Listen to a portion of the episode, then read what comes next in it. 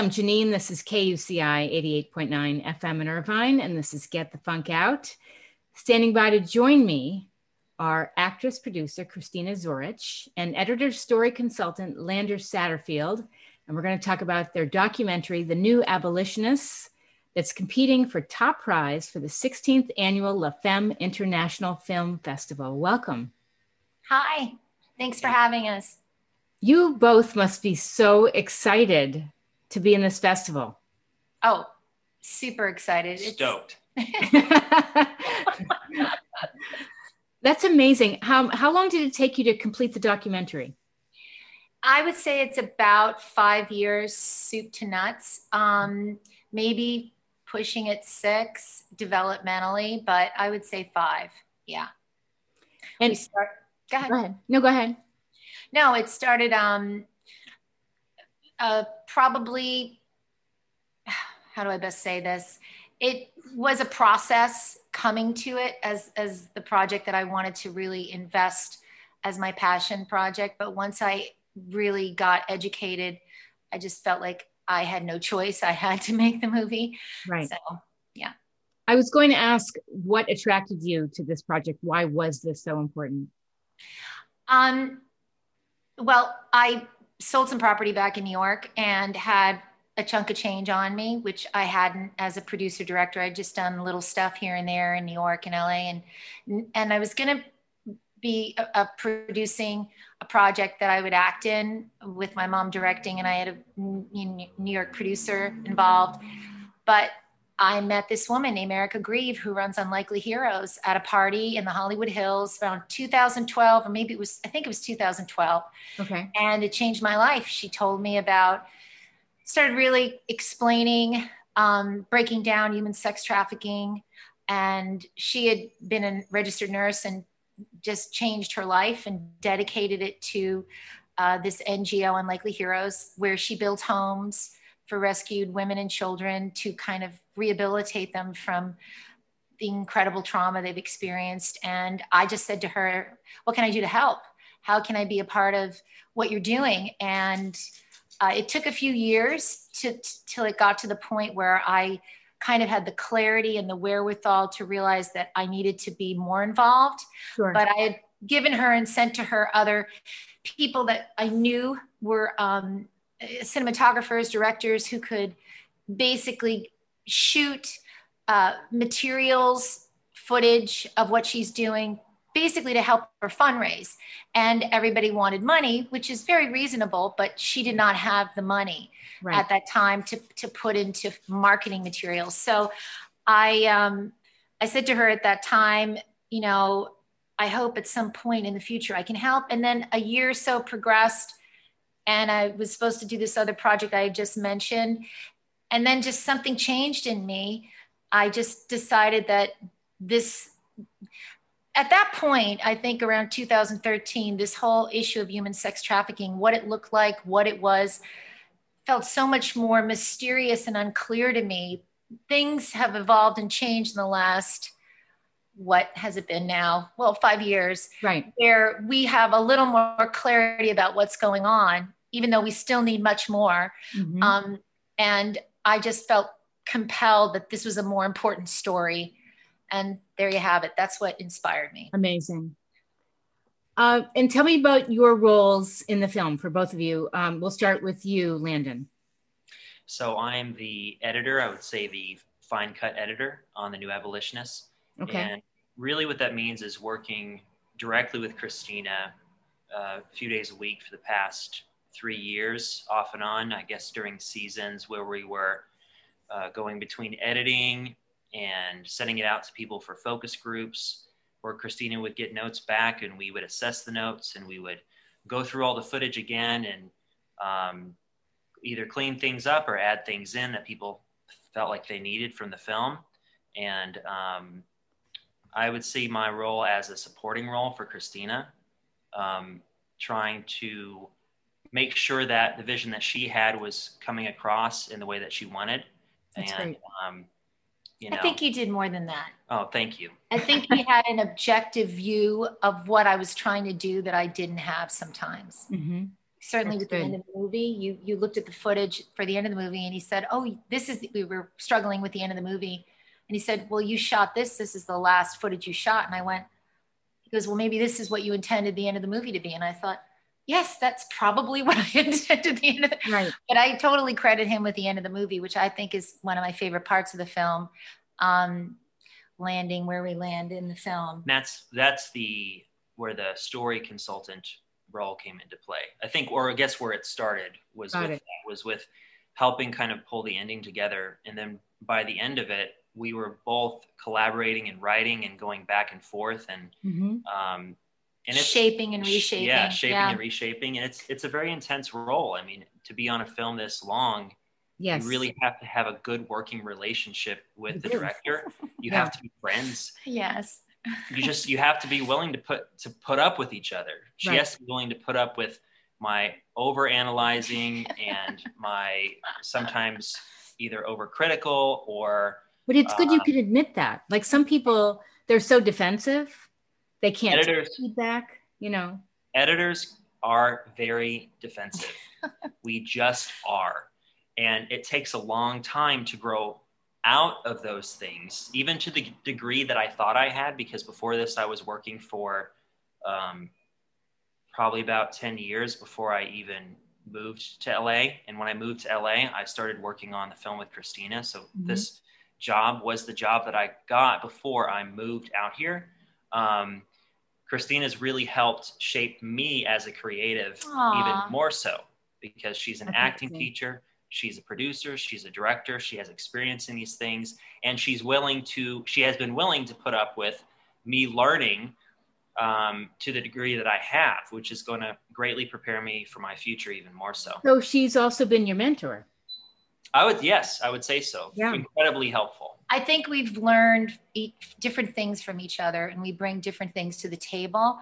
Um, I think the one thing that really helped me in our process was having taught acting. Um, I think that I, I really trust the process a student goes through to work on a character or to grow past their issues. And it's the same kind of creative experience in a way working on the footage because we would look at the same Yeah. footage and come away and go, okay, I see this cut. And he would say, he sees the opposite. Two different things, completely, Completely. different all the time, Right. every time. And so I would have to, I, I, one lesson I've learned is as an acting teacher, and I see this with really good directors as well, and they call them director actors, is they really want to see what the, the, the student, what comes out of them and not impose on them some idea. And when that's what you're going to in terms of a creative process, you you're forcing yourself to humble yourself and say okay this is what i started thinking but wait a minute what's coming out of it maybe your idea is a better idea maybe there's an idea there or there's a version of this that we have that's like a cyborg i used to call it cy- Cyborg baby. baby version of what the two of us want to bring to the table because Yeah. he's always his vision was always more shaping and clarifying. And mine was always experiential. I wanted the audience to have an experience. So i need a little bit of what he brings to the table and i think he said he's he's valued what i was bringing so. Yeah. And I would say within that are, are also, which Christina can talk more so to her role, but that when you're working with somebody this closely, that also becomes your role is to grow as a person. Mm-hmm. And so that's been part of my job, oddly enough. You know what I mean? That's a great thing. It is. Um, was it really hard emotionally to go to Southeast Asia? I can't even imagine when yeah you it was first torture started yeah it was emotionally the first year i was not rational you know i, I, I i've had some fr- really close friends who i trust to watch the film ask them to watch the film like in small focus groups to give us feedback Yeah. and they're like christina i can't do it i can't watch it it's they have children you know? But um so i understand that deeply. Uh, but i but the process of making the movie the need to understand how this was happening why this was happening why it wasn't being impeded enough why it wasn't being uh, stopped enough halted enough globally it, it- it's not that the other upset and dis- disturbed that happened to me you know not just making the movie itself but researching the movie having to watch other films yeah. about the subject matter, reading everything I could get my hands on in the subject matter. I mean, I would literally, I can't tell you how many times I'd throw something across the room and call someone up crying or in furious and irrational. Um, because that was part of the experience for me. Sure.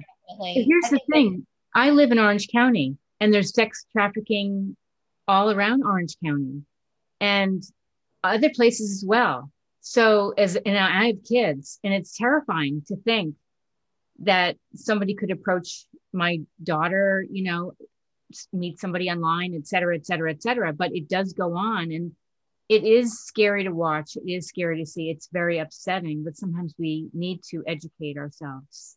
Yeah.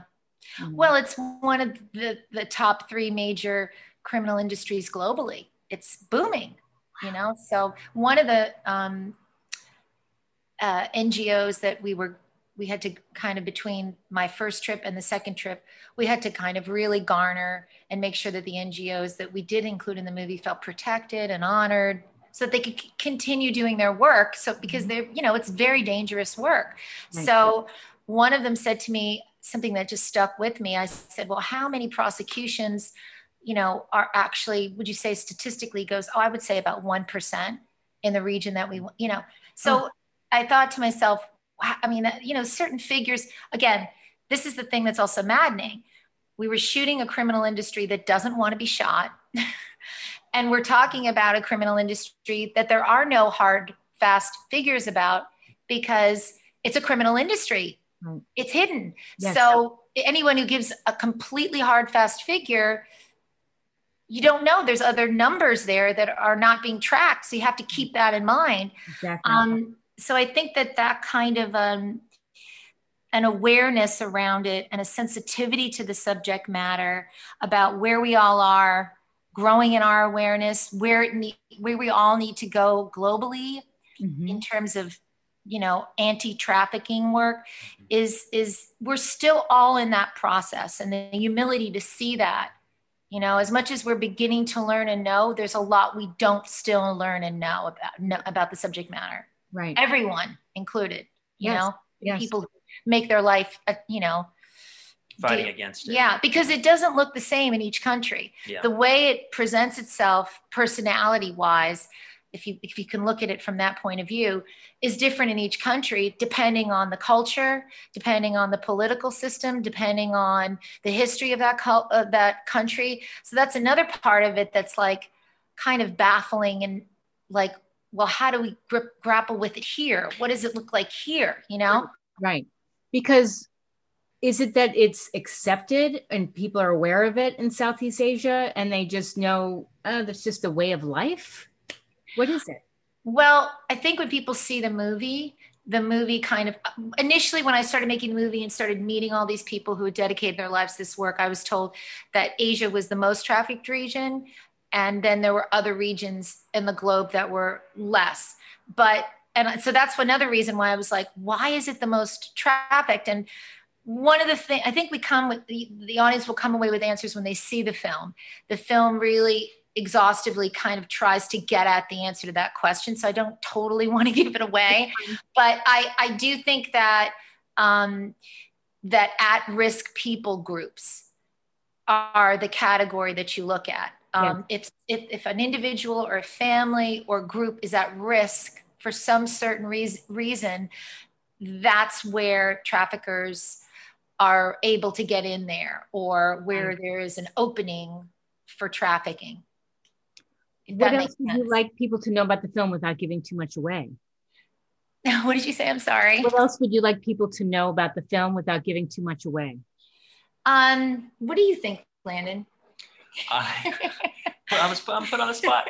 Um, goodness, there really there's so many things without giving too much away. Um, I would say that it's it's worth watching, um, and that it is.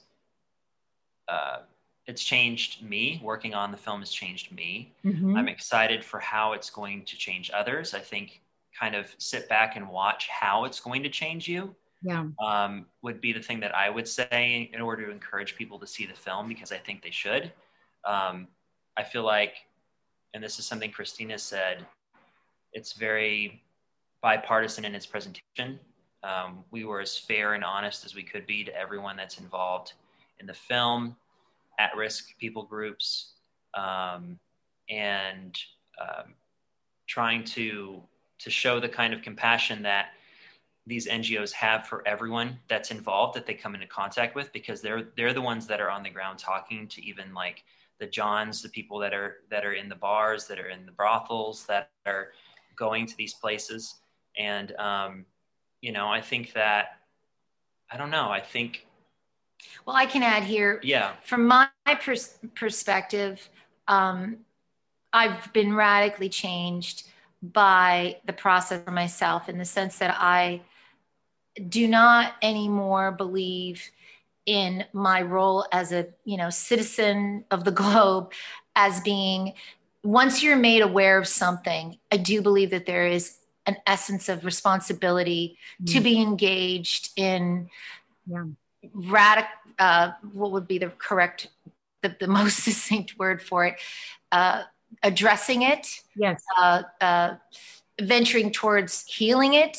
And so I think that once that happened to me, even before I made the movie, I felt that responsibility. And I don't think it's, you don't have to, you can get involved in actively being an anti trafficking advocate. You can go to that measure, but there are other steps along the way and i hope that the film makes that clear for people where they can engage in this kind of issue on a more personal level and a more community kind of grounded level. Yeah. and I, I want the film to have that kind of sweeping effect on people um, because it had that kind of a sweeping effect on me. I think i yes.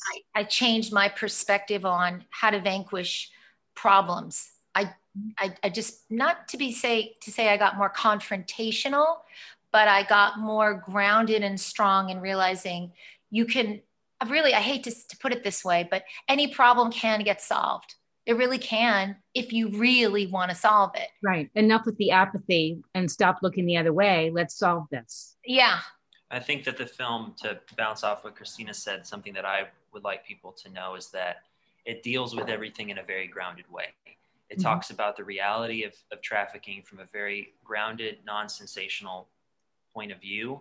There's there's a greater reality to everything than I think, and more people are becoming more uh, aware of this issue. But it's um, the way the the new abolitionist presents the problem is the reality of the problem, and I think that's harder to deal with but I think that it also makes it more practical for people to take action in a way that's going to create lasting change. And um, that's one of the reasons why I'm excited for people to see the film. It's amazing. And when is the film showing? I know the festival is online starting the 15th.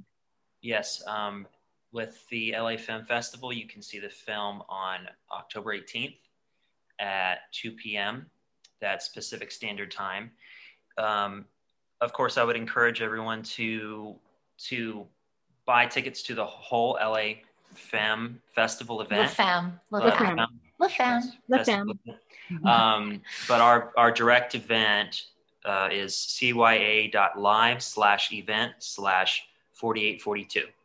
So okay. that's our that's our uh, private screening party. Fantastic. Well, congratulations. Uh, if people wanted to reach out to you in any way, uh, are you on social media? Yes, we are on social media. Um, on Twitter, we at we are twitter.com slash capital N abolitionist. So okay. N abolitionist, that's singular. On Instagram, we are um, at the new abolitionist doc. Okay. Our website is www.thenewabolitionistdoc.com. Yeah. Perfect. And Perfect. then Facebook, search the new abolitionists, and you should find the film. Fantastic. Thank you so much for producing this film. So essential, so important. Really. Thank you for having us. Thank Absolutely. you. Absolutely.